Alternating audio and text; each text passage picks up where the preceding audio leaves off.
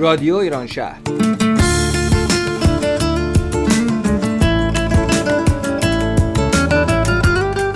برنامه هفتگی از آمریکا، این هفته از شهر سیاتل.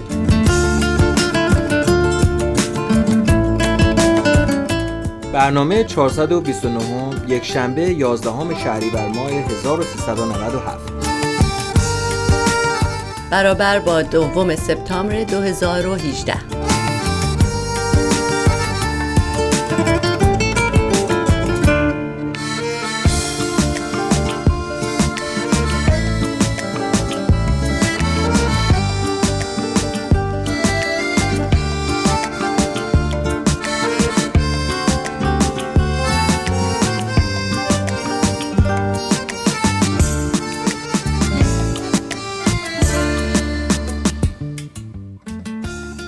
سلام دوستان شنونده، در هر جا که هستید امیدوارم که شاد و سلامت باشید. امیر هستم از سیاتل. سلام سلام سلام به تک تک ایرانی‌ها در هر جایی که هستید، خوشحالیم که باهاتون هستیم. گل هستم. امیدواریم در کنار برنامه امروزمون با همدیگه از دردسرا دور بشیم و دور هم باشیم. تهیه کننده های سیاتل با هیجان و عشق و دلشون برنامه‌های مختلفی رو تهیه کردن که امیدواریم گوشه کنارهای فکر و قلبتون رو گرم کنه. امیر جان، بریم که برنامه رو شروع کنیم. هفته آینده روز بزرگداشت ابوریحان بیرونیه که به این مناسبت افشین جان زحمت تهیه برنامه‌ای رو کشیدن که میریم با هم گوش بدیم.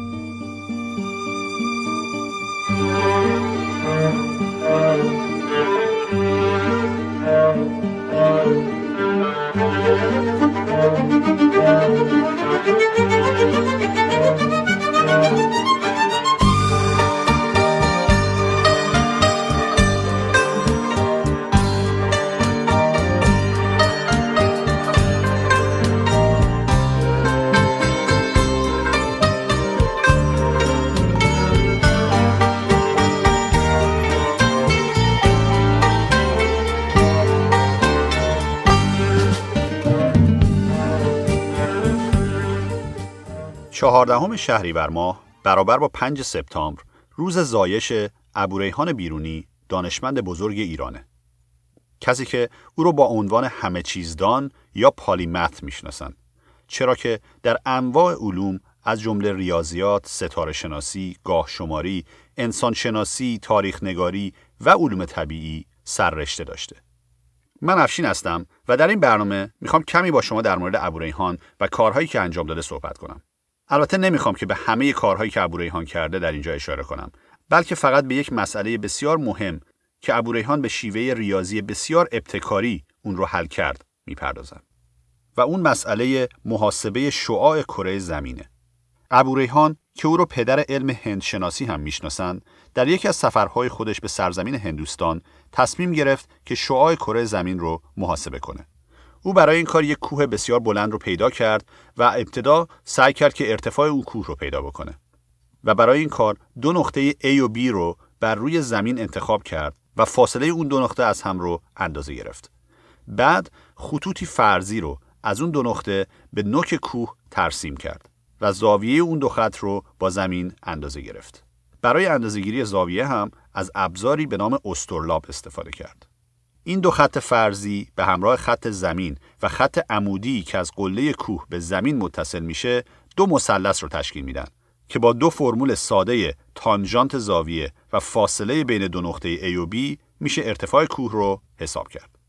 ابوریحان سپس به بالای کوه رفت و از اونجا زاویه افق، یعنی دورترین نقطه قابل مشاهده زمین از بالای کوه رو باز هم با استرلاب اندازه گرفت.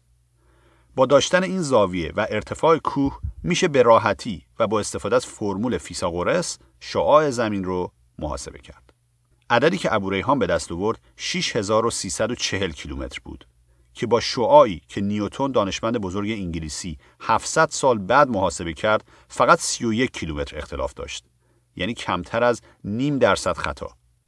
با استفاده از این عدد به دست اومده، ابوریحان نقشه دنیای شناخته شده اون زمان رو که شامل قاره‌های آسیا، اروپا و آفریقا میشد ترسیم کرد و به این نتیجه رسید که این قاره‌ها فقط 2/5 کل سطح زمین رو تشکیل میدن و بر این اساس نتیجه گرفت که برخلاف تصور متداول اون زمان، اقیانوس اطلس نمیتونه اروپا رو به چین متصل کنه و باید در این میان قاره یا قاره‌های دیگه‌ای هم وجود داشته باشند.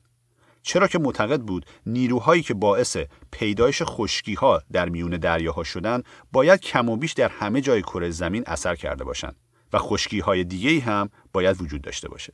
در واقع ابوریحان بیرونی رو میتونیم از پیشتازان کشف قاره آمریکا حداقل به شکل تئوری اون بدونیم. خب پس از اشاره مختصر به گوشه‌ای از دستاوردهای این دانشمند بزرگ ایرانی، در انتها شاید بد نباشه کمی به شعاع کره زمین که ابوریحان با تقریب خیلی خوبی اون رو پیدا کرد فکر کنیم. به این فکر کنیم که به راستی زمین چقدر بزرگه. با یه محاسبه ساده با داشتن شعاع زمین و عدد پی میشه محیط زمین رو محاسبه کرد و به عدد 40,000 کیلومتر رسید. حالا برای اینکه حسی نسبت به این عدد پیدا کنید، تصور کنید که مسابقه 2 ماراتون تقریباً 26 مایل یا 42 کیلومتره.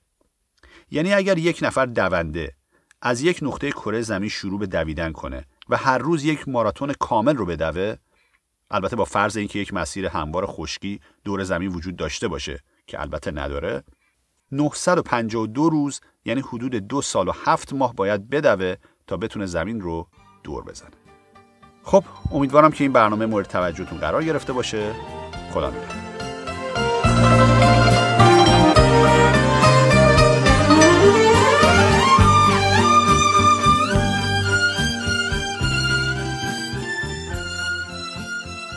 ممنون از آقای افشین عزیز که این برنامه رو واسمون تهیه کردن. من که باید برم کتاب‌های ریاضی و هندسه‌مو دوباره باز کنم. واقعا اتفاقا بعد از گوش دادن برنامه افشین من خیلی کنجکاو شدم و رفتم خیلی گوگل کردم و ویکی‌پدیا اینا دیدم واقعا چقدر ما بهش بس افتخار کنیم.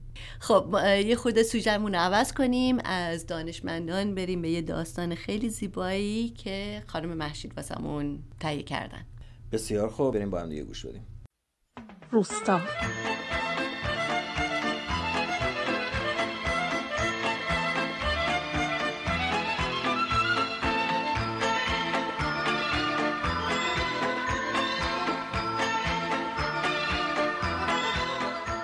بابا هر روز ساعت 2 بعد از ظهر از سر کار برمیگشت. اول لباس عوض میکرد. زیرپوش آبی پررنگ یا زرشکی و پیژامه قهوه‌ای‌اش را خوب یادم هست. بعد ناهار میخورد. بعد از ناهار برنامه چرت بعد از ظهر به راه بود. متکا را روی زمین زیر بغلش میگذاشت و دمر دراز میکشید و روزنامه میخواند. اطلاعات یا کیهان. قیلوله 1 ساعتی طول میکشید تا شعار دادنها و اصرارهای ما شروع میشد که باید بریم سعدآباد. بابا بعد از کمی ناز کردن که سعدآباد شهید شد یا سعدآباد تعطیل است، بالاخره راضی میشد که دوباره پیکان مدل 57 را آتش کند و ما را که غرق در رویای کودکانمان راضی و آرام بودیم به روستا ببرد.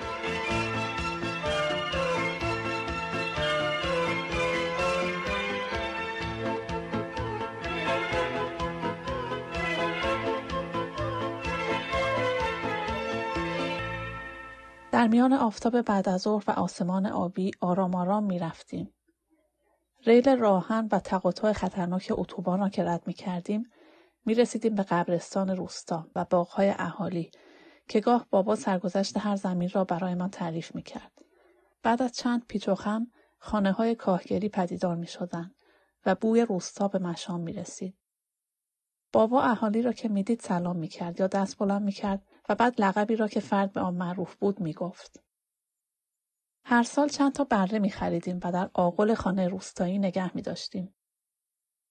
آخر سال که می شد معمولا در یک شب برفی همه گوسفندها را یکی یکی سر می بریدیم. قسمت هیجان انگیز کار موقعی بود که یکی از گوسفندها را برای سر بریدن از آغل بیرون می آوردن و ما به محض اینکه گوسفند بخت برگشته را شناسایی می کردیم می‌دویدیم توی اتاق و اسمش را به بقیه اعلام می‌کردیم. دقایقی بعد همگی دل و جگر و قلبه همان گوسفند را داغ داغ می‌خوردیم. مرغ و خروس هم در خانه روستا نگه می‌داشتیم. آنها معمولاً از جوجه‌های ناز و ملوسی بودند که در حیات خانمان از آب و گل درآمده بودند و تبدیل شده بودند به مرغ‌های کرچ یا خروس‌های جنگی. آنها را هم سر می‌بریدند اما بدون مراسم. هر از چندگاهی خبر سربریدن یکی از جوجه‌های ما را می‌شنیدیم. این خبر ناراحت ما می‌کرد. نمی‌دانم چرا برای گوسفندها انقدر ناراحت نمی‌شدیم. خاطرات جوجه را با دلسوزی برای هم تعریف می‌کردیم. چند روز بعدش هم اگر مرغ یا فسنجان داشتیم، می‌دانستیم که از گوشت جوجه ملوسمان است.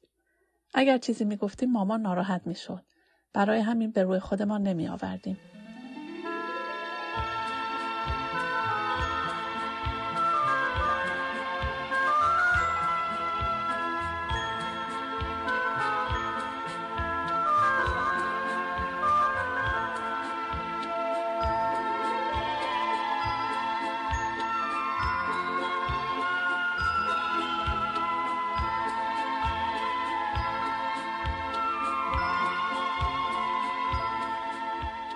یک بار یکی از خروس‌ها به نام مایکل بیماری ناشناخته‌ای گرفته بود و جدای از بقیه داخل خانه نگه داشته می‌شد. حرکاتش کند شده بود و آخری‌ها اصلاً تکان نمی‌خورد و صدایی ازش در نمی‌آمد. من فکر می‌کنم افسردگی گرفته بود.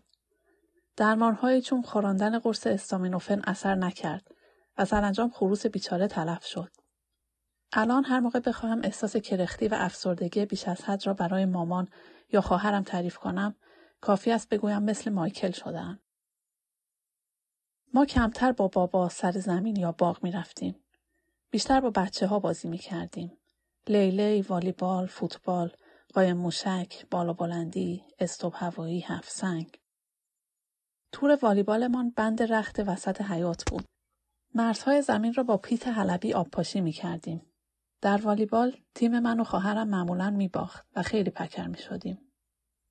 چند بار با دمپایی جلو باز فوتبال بازی کرده بودم. درد لگد شدن انگشت‌ها، شوت کردن سنگ‌های از زمین رویده خانه روستایی و زخم و زیلی شدن توی خاک و خل بازی را هنوز یادم هست.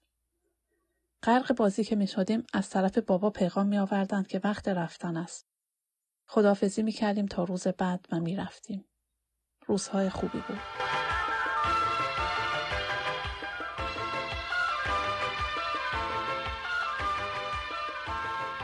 عاشق این جمله فوتبال بازی کردن با دمپایی جلوی باز بودم. این تصویرهاییه که از کشورهای دیگه مثل کشورهای لاتین و خاورمیانه میبینیم و تجربه‌های مشترکی رو بهمون میده. میبره آدمو تو اوج اون خاطرات قدیم و مثلا من اون موقعا که به یادم میاد، مثلا حالا یه صحنه رو یادم میاد، حتی بوی اون محلی که بودم، حالا بوی چمن بود یا بوی خاک بود یا هر چیزی بود، همه اونا برای من زنده میشه. باشه، پس حالا میریم به برنامه بعدیمون که گلبانو عزیز واسمون تهیه کرده و راجب به اسم ایرانه. خیلی برنامه جالبیه، بریم گوش کنیم.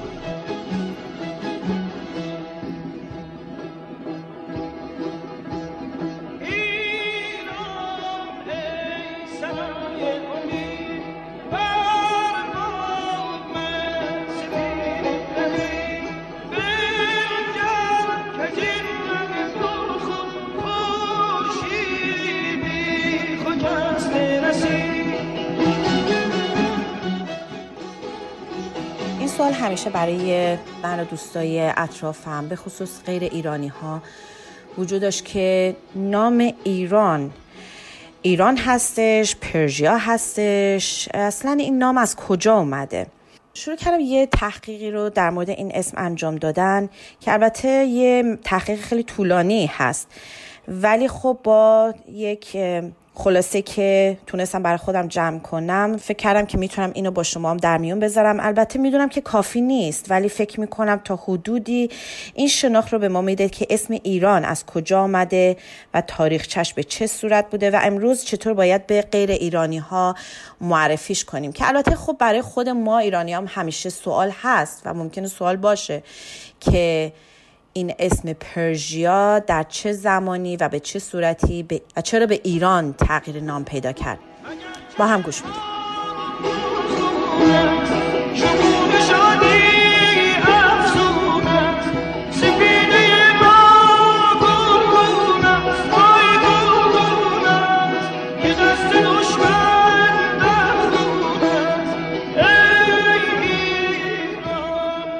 روزی که نام پرژیا و پرسه به ایران تغییر یافت، در روز 6 دی 1313 شمسی دولت ایران طی اعلامیه‌ای رسمی از کشورهای خارجی خواست در مکاتبات رسمی خود از واژه‌های پرشیا، پرس و پرسه به جای واژه ایران استفاده نکنند.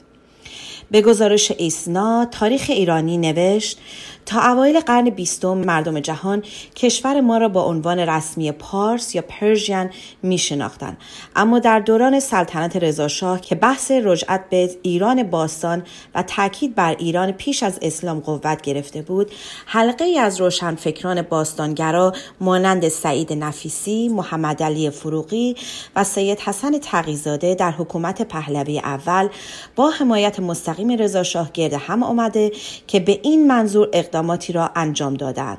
سعید نفیسی از مشاوران نزدیک رضاشاه به وی پیشنهاد کرد نام کشور رسما به ایران تغییر یابد. این پیشنهاد در دی ماه 1313 شمسی رنگ واقعیت به خود گرفت. مقاله‌ای از سعید نفیسی در روزنامه اطلاعات خوندم که بعد از رسمی شدن عنوان ایران دلایل و توجیه تاریخی و فرهنگی این انتخاب را با عموم مردم در میان گذاشته است.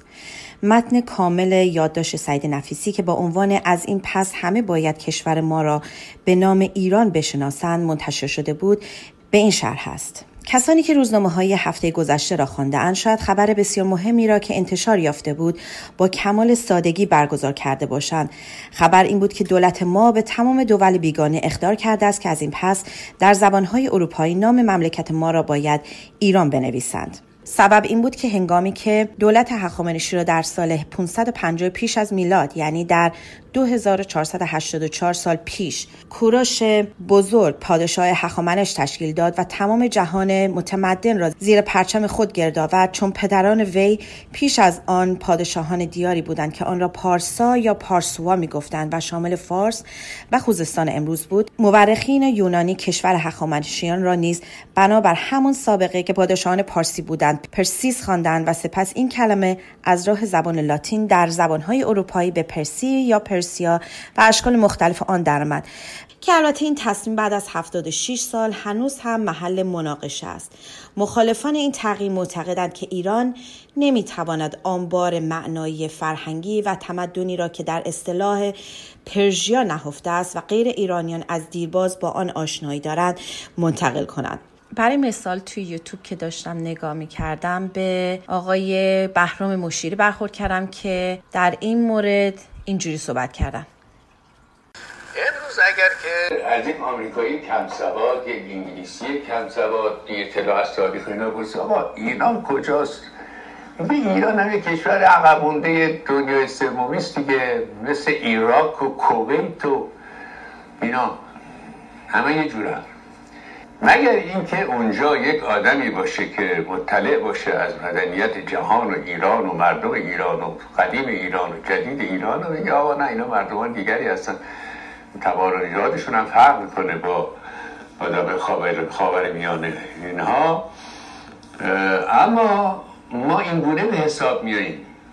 به خصوص وقتی هم که این نام پرتنتنه دراماتیکه تاریخی ایران زمین رو پرژیا و پرژنز ایرانیان برداشتن عوض کردن، دیگه ما گمنام شدیم.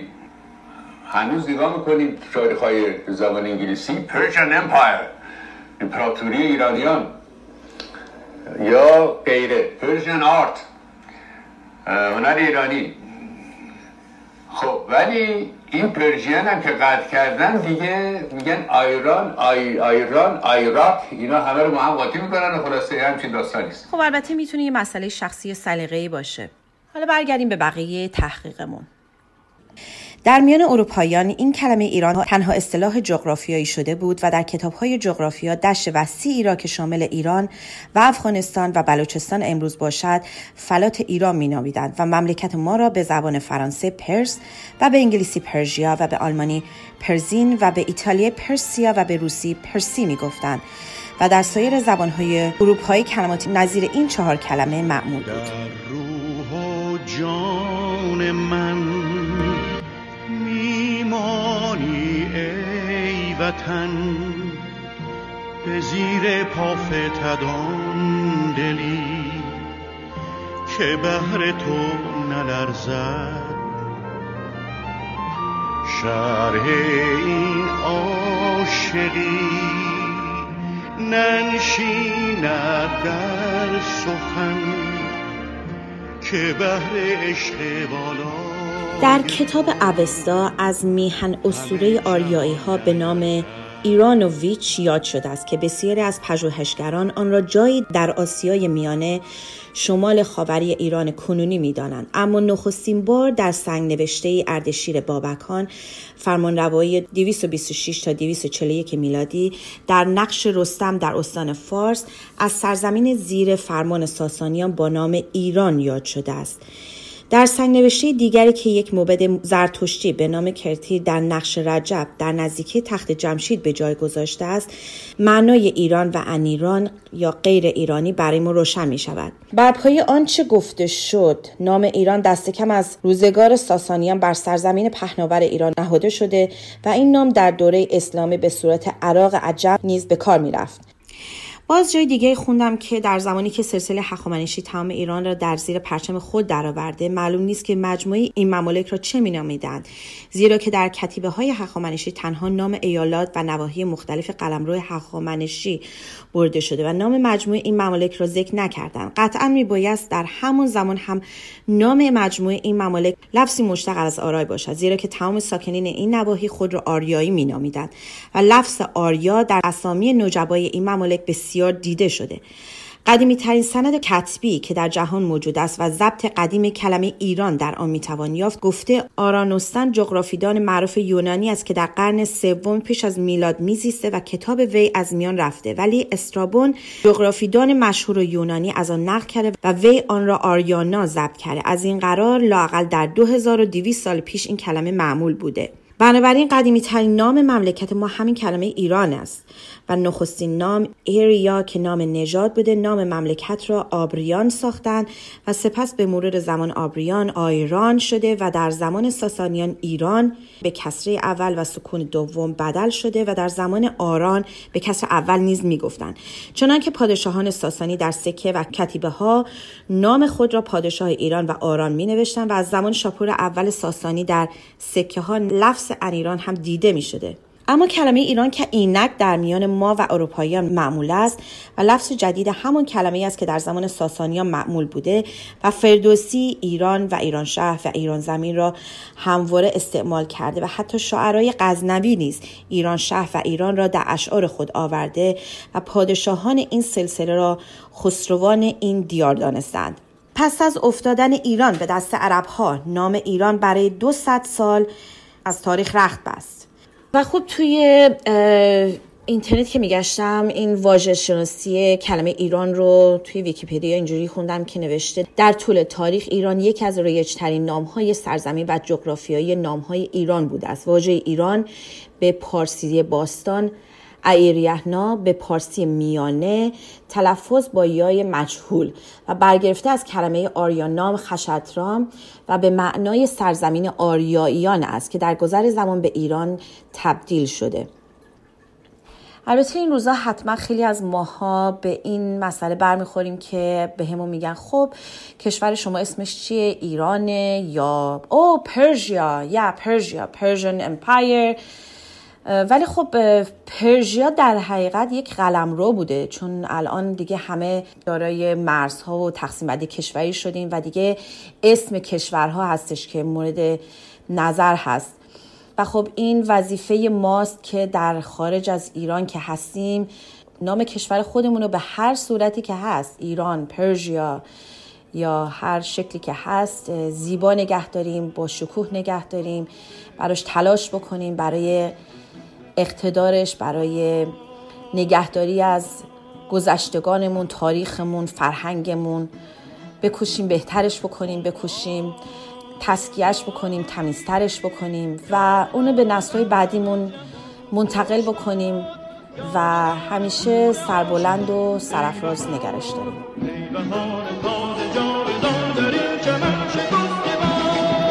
خیلی ممنون گلبانو جان، زحمت کشیدی برای تهیه این برنامه. و این برنامه مشیری هم که گذاشتی خیلی جالب بود برای من. خیلی این سوال همیشه برای همه هست، اختلاف بین ایران و پرژیا. ممنون گلبانی جان. توی همین حال و هوا میمونیم و میریم با کتاب جدیدی که آقای معین میخوان ما رو باشون آشنا کنن. بریم گوش بکنیم.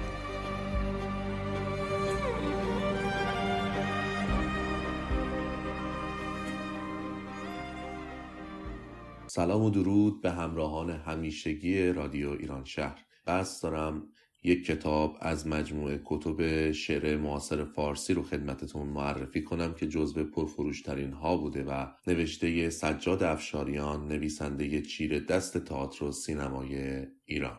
نام این اثر اسکالت دهه 60 از انتشارات چشمه هست. من هم قصد دارم در این برنامه مجموعی از اشعار این کتاب رو خدمت شما بازخوانی کنم.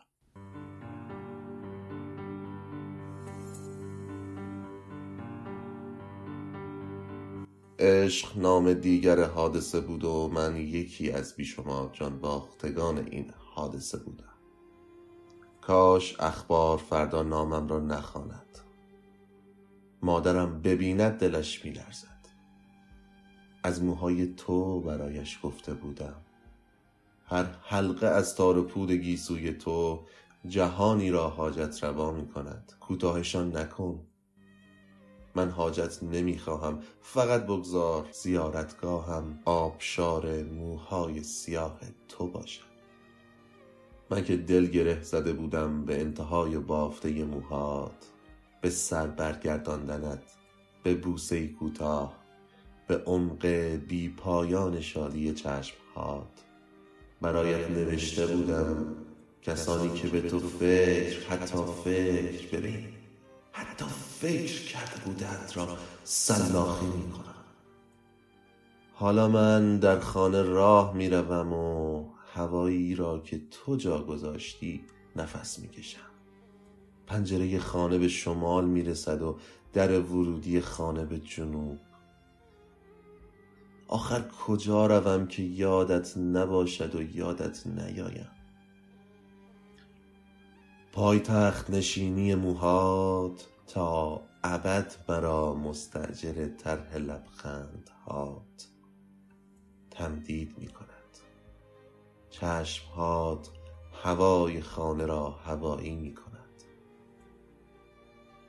دیوار، مبل، شمعدانی ها، آینه، حتی استکان چای آخرت عاشقت شدند. عاشقانه ترین چای ها را با تو نوشیدم، مست عطر دارچین و بهار نارنج. تو همان دلپذیری صبحی تا گونه های سرخ غروب، دعای رب زدنی علمای هر قنوت. مجنونم، مجنونم، مرا وعده دیداری بده در یک صبح به بوسیدن دست ها. معرفت گوشه چشمان تو تفسیر می شود و خواب با گوشه لبخند تو تعبیر می شود و گوشه دلم آی شور می زند، آی شور می زند. باید برای چشم هات و عینکات بخوانم.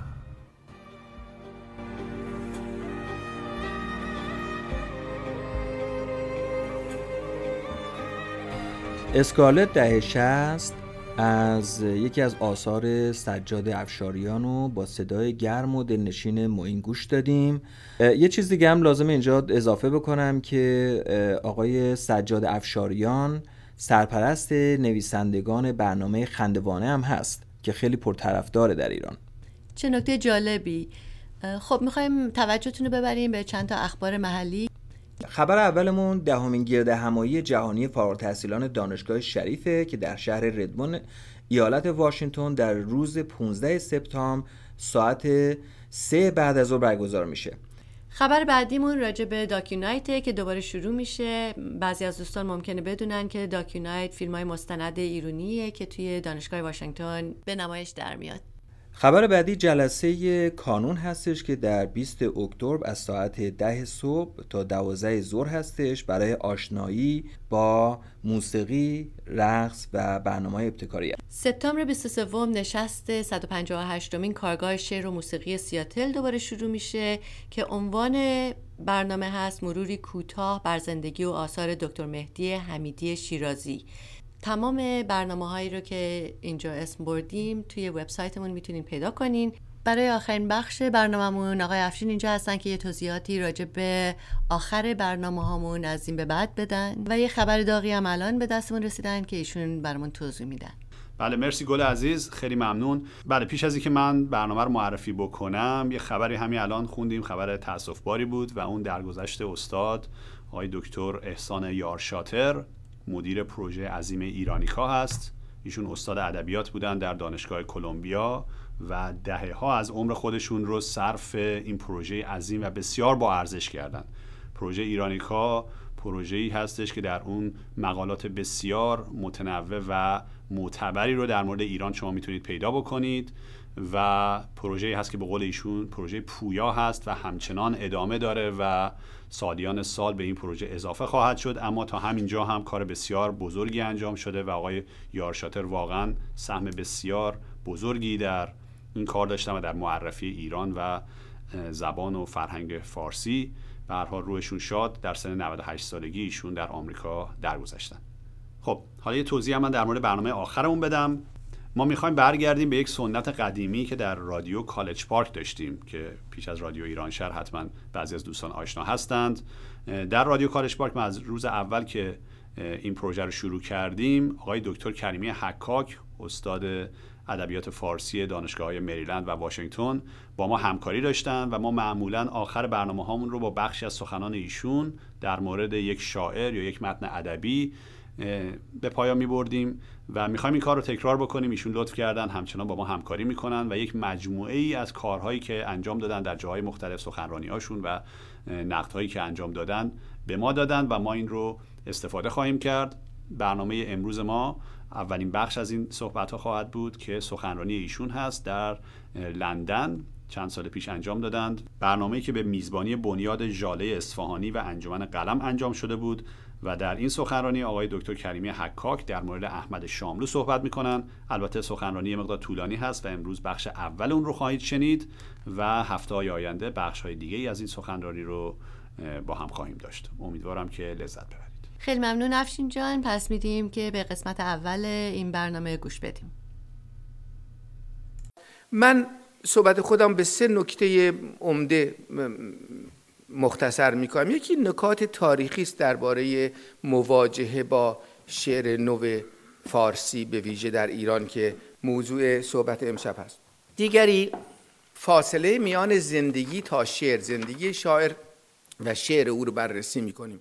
با قوت گرفتن فردیت در سده‌های گذشته شعر و به طور کلی ادبیات امروز فارغ از شخصیت شاعر نیست، ولی در این حال از سوی دیگری هیچ وقت هم نمیشه گفت هر شاعری فقط زندگی خودش رو میسراید و برای ما میگذارد. ما از حافظ میدونیم مثلا که حافظ درون غزل خواجه محمد شمس الدین نیست، بلکه کسی است که او انتخاب کرده که از زبان او در قالب اون غزل، در قالب مکالمه‌ای که در اونجا صورت میگیره سخنی بگیم. و سرانجام به ویژه درباره شعر شاملو نوعی به یک زبان من گفتم بیقراری نفسانی در حقیقت و به زبان دیگری گفتم تجربه گرایی و تجربه گری، یعنی شاعری شاملو که مرتب با هر کتابش از درون خود پیشینش در آمده و با ما سخنی نو گفته و این دینامیک رو، این پویایی رو اگر در شعرش، در خواندن شعرش ما در نظر نگیریم شاید در جاهایی به اشکال بر بخوریم.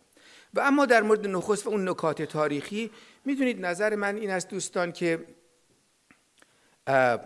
شعر اساساً یک پدیده اجتماعی است، متن به طور کلی یک پدیده اجتماعی است، متن ادبی یک پدیده اجتماعی است و سه عنصر در درون ذوب میشن، در هم میآمیزند و بعد به صورت متن روبروی ما مینشینند.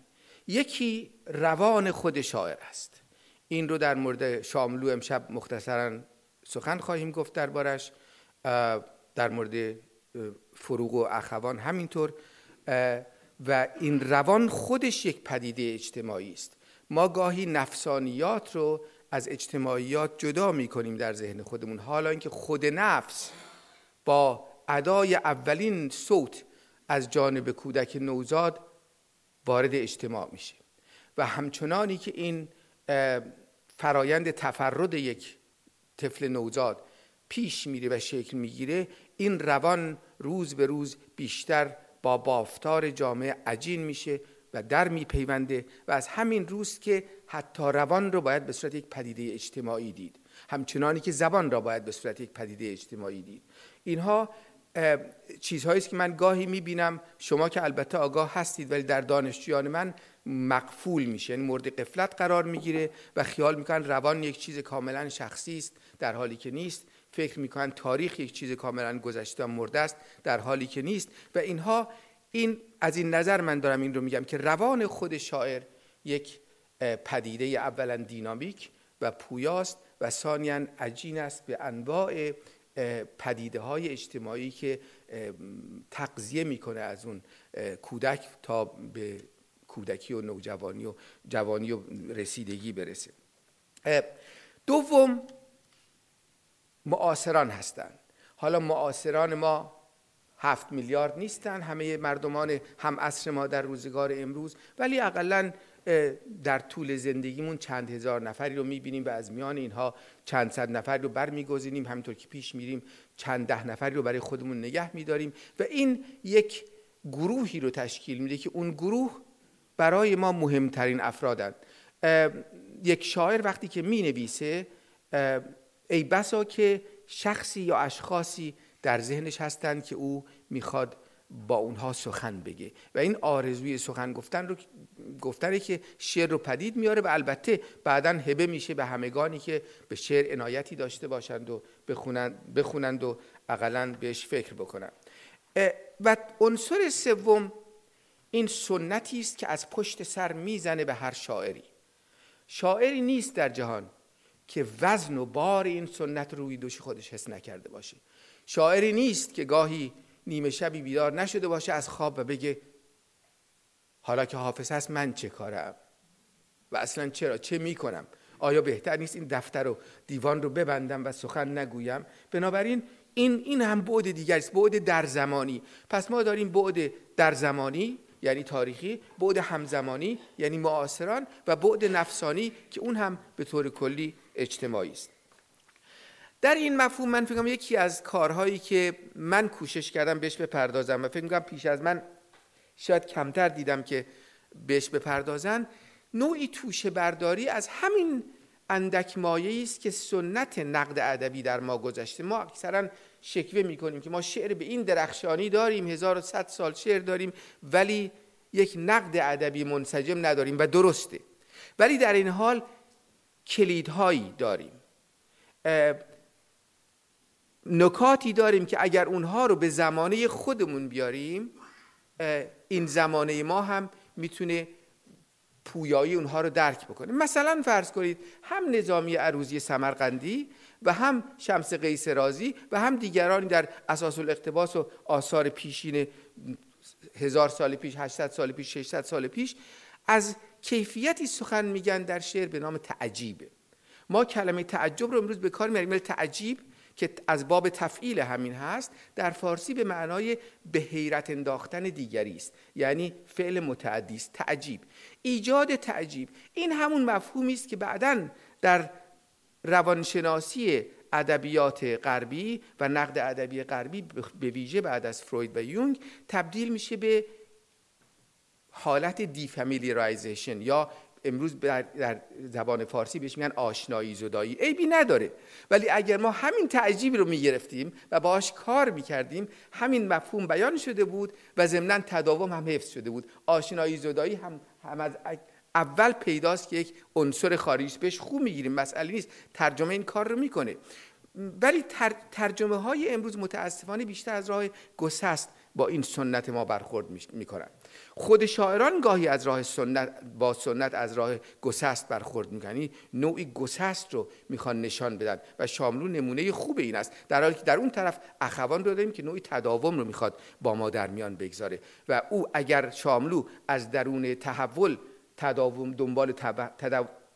دنبال تداوم میگرده، اخوان از درون تداوم دنبال تحول میگرده. بنابراین این جور دینامیک ها به درجات بستگی داره. همه شعر نو شعر نوه، همه شعر امروز شعر امروزه، ولی به درجاتی میزان آشکارا پیوند داشتنش با سنت گذشته یا پیوندهای نیمه پنهان و پوشیده‌ای داشتن اون به خود شاعر و کیفیت ذهن خلاق او برمیگرده. یا مثلا فرض کنید پیشینیان ما دو مفهوم داشتند که باز هم نظامی عروضی هم شمس قیس هم دیگران گفتند اینها رو برای ما. مثلا ما مفهوم داریم به نام بیت الغزل، میگویند در هر غزلی که مثلا حالا بگیم 10 خط 12 خط هرچه هست، یک بیت هست که جان اون غزله.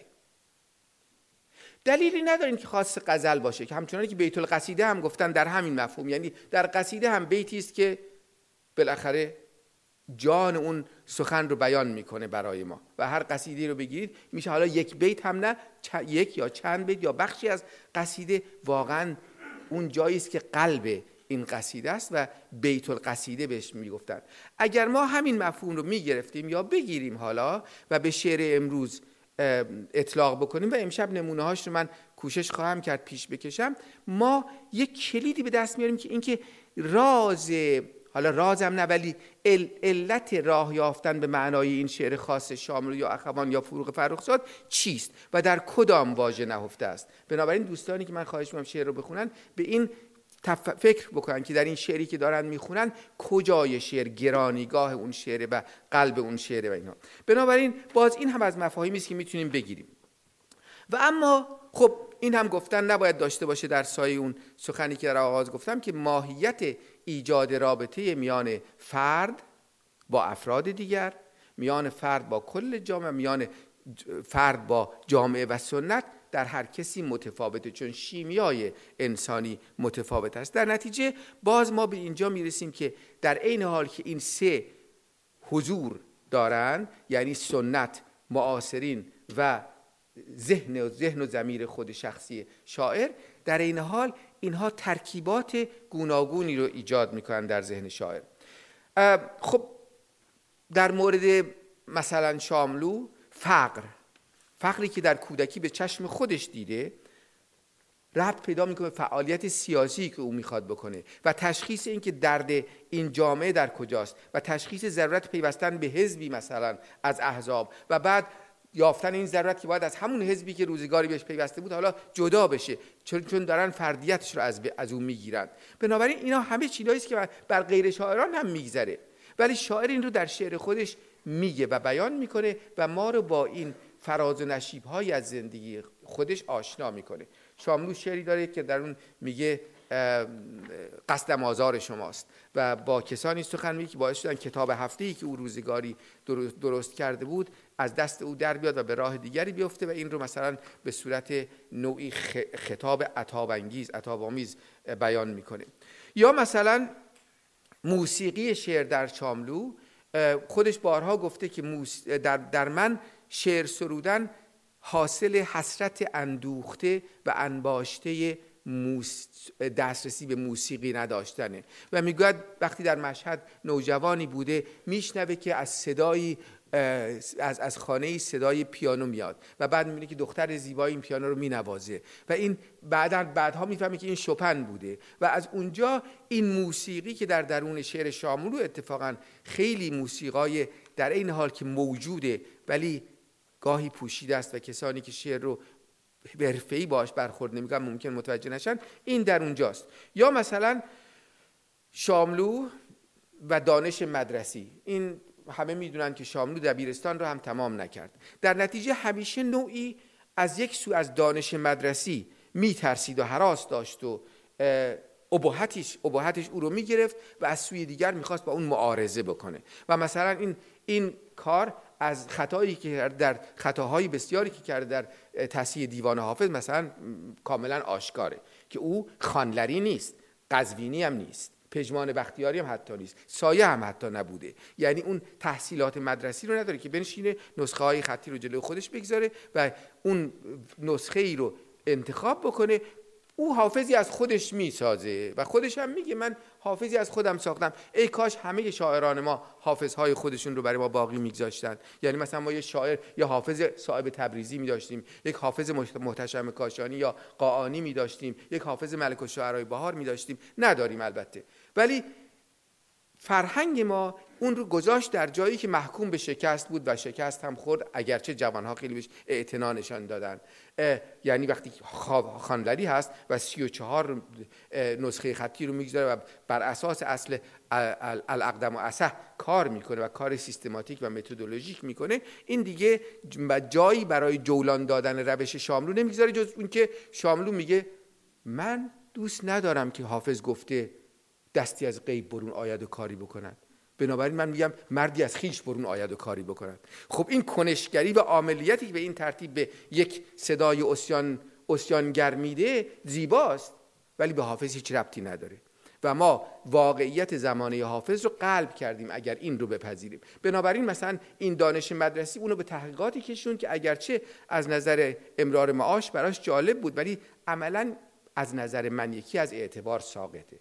همینطور است کتاب کوچش که اصلا با مثلا امثال حکم دهخدا قابل مقایسه نیست یا با روش دانشنامه‌ای قابل مقایسه نیست، و از همه بدتر اون چیزی که او رو تبدیل به ایکاری کرد که با بالهای مومی به سمت خورشید پرواز کرد و بالش سوخت و بر زمین افتاد، حرفش درباره فردوسی است که از بنیاد یاوه است. یعنی من میخوام از اول تکلیفم با این سمت و سوی زندگی فرهنگی شاملو روشن بکنم و به روشنی براتون بازگو بکنم که بعد بفهمید چرا من به شعرش ارج میگذارم. یعنی ما هم باید در این زمینه بیاموزیم. دیدید چقدر وقتی این اون یاور رو گفت درباره فردوسی، گفتن این معلوم بود که شعرش هم همینطوره. نه، اصلا معلوم نبود و نیست. شعرش بسیار شعر باشکوهی است، در یه دوره‌ای بهترین نوع شعر امروزه. بنابراین باز این توجه به متن، توجه به خود شعر، توجه به آواز و نه آوازخوان، این به ما کمک میکنه. برای شاملو فرقی نمیکنه، گذشته و رفته، همینطور اخوان، همینطور فروغ فرخزاد. ولی اگر ما بخوایم زندگی های اینها رو آلوده بکنیم به شعرشون و شعرشون در سایه زندگیشون ببینیم، زندگیشون در سایه شعرشون کنجکاوی بکنیم درش، ما رو به جایی نمیرسونه، به نوعی کار تفتیش مفتشی میکشونه ولی به متن ما رو نزدیک نمیکنه. اینها رو من میگم از این نظر که گفته باشم که کجا کار شاملو رو یکسره میشه خط بطلان بهش کشید و کجا میشه برش ارجی گذاشت که واقعا شایسته اوست. مثلا خب ما میدونیم هر سه این شاعرانی که در این سه صحبت دربارشون سخن خواهیم گفت بالاخره در اصل ناسیونالیسم زندگی کردن، همونطور که ما زندگی میکنیم، ولی تا چه مایه ایران و افتخارات تاریخی ایران براشون مطرحه و تا چه حد انسانیت گسترده تری در شعرشون تجلی میکنه، اونجا جای تأمل داره. اونجا میشه به راستی گفت اخوان یک ناسیونالیسته از یک نظرهایی. شوش را دیدم رو میدونیم دیگه، نمیدونم علاقه او رو به شاهنامه میبینید، نادری پیدا نخواهد شد در کاشکی اسکندری پیدا خواهد شد، اینا رو خواهید دید، منم باز صحبت خواهم کرد دربارش. ولی شاملو یک انسان جهان وطنه، انسانی است که در این حال که وطنش رو دوست داره. امیرزاده کاشی ها رو شما ببینید در اون شعر زیبای قیلوله ناگزیر، میبینید که چقدر امیرزاده میشه همون ایران و همون چهره ایرانی. یا مثلا اون جایی که میگه من در کجای جهان ایستادم که آسمان خودم سقف سرم نیست، اینها اظهار محبت های او به وطنشه. ولی این وطن تمام جهان نیست، براش جهان فراختر از اونجاست. بنابراین این هم از اون چیزایی است که ما میتونیم بهش به صورت یک واقعیت منفی یا مثبت برداشت بکنیم و بهش بها بدیم یا ندیم، ولی آگاهی ازش به ما کمک میکنه که شعر او رو درست بخوانیم و نگوییم مثلا این شاملو که اصلا ایران رو دوست نداره، مثلا چون یک چیزی مثل تو را ای کهن بومور دوست دارم نگفته. یا فروغ فرخزاد که نمیدونم مرزهای پرگوهر، مرز پرگوهر رو گفته، پس او اصلا داره این وطن رو دست میاندازه و به سخره میگیره، در حالی که چنین نیست. نمیشه، نداریم شاعری که به وطن خودش هیچ علاقه نداشته باشه.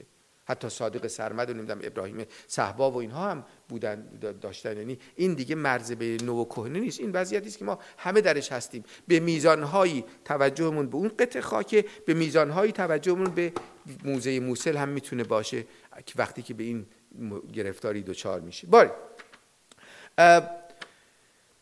من همه اینا رو که میگم برای اینکه بعداً وقتی مثلا اگر کسی مرگ ناصری رو خوند یا لوح رو خوند یا اشعار دیگر رو خوند که شاملو در اونها به فضایی گسترده تر از مملکت امروزی ایران با اون مرزهای مشخص، اون گربه خفته در غرب آسیا نگاه کرد، نگاه میکنه و جهان بزرگتری رو هم در خود برای خودش ترسیم میکنه.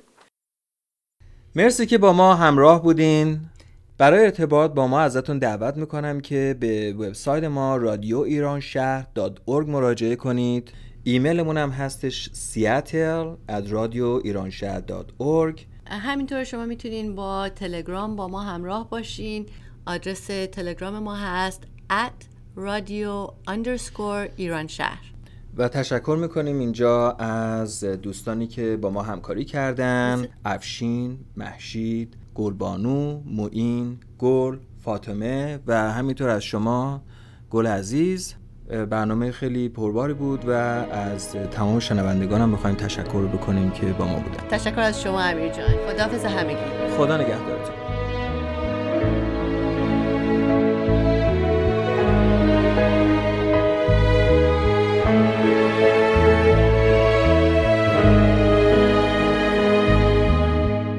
گفتم این آغاز پایان ندارد، عشق اگر عشق است آسم ندارد. گفتی از پاییز باید سفر کرد، گرچه گل تاب طوفان ندارد. آن که لیلا شد در چشم مجنون، هم نشینی جز باران ندارد.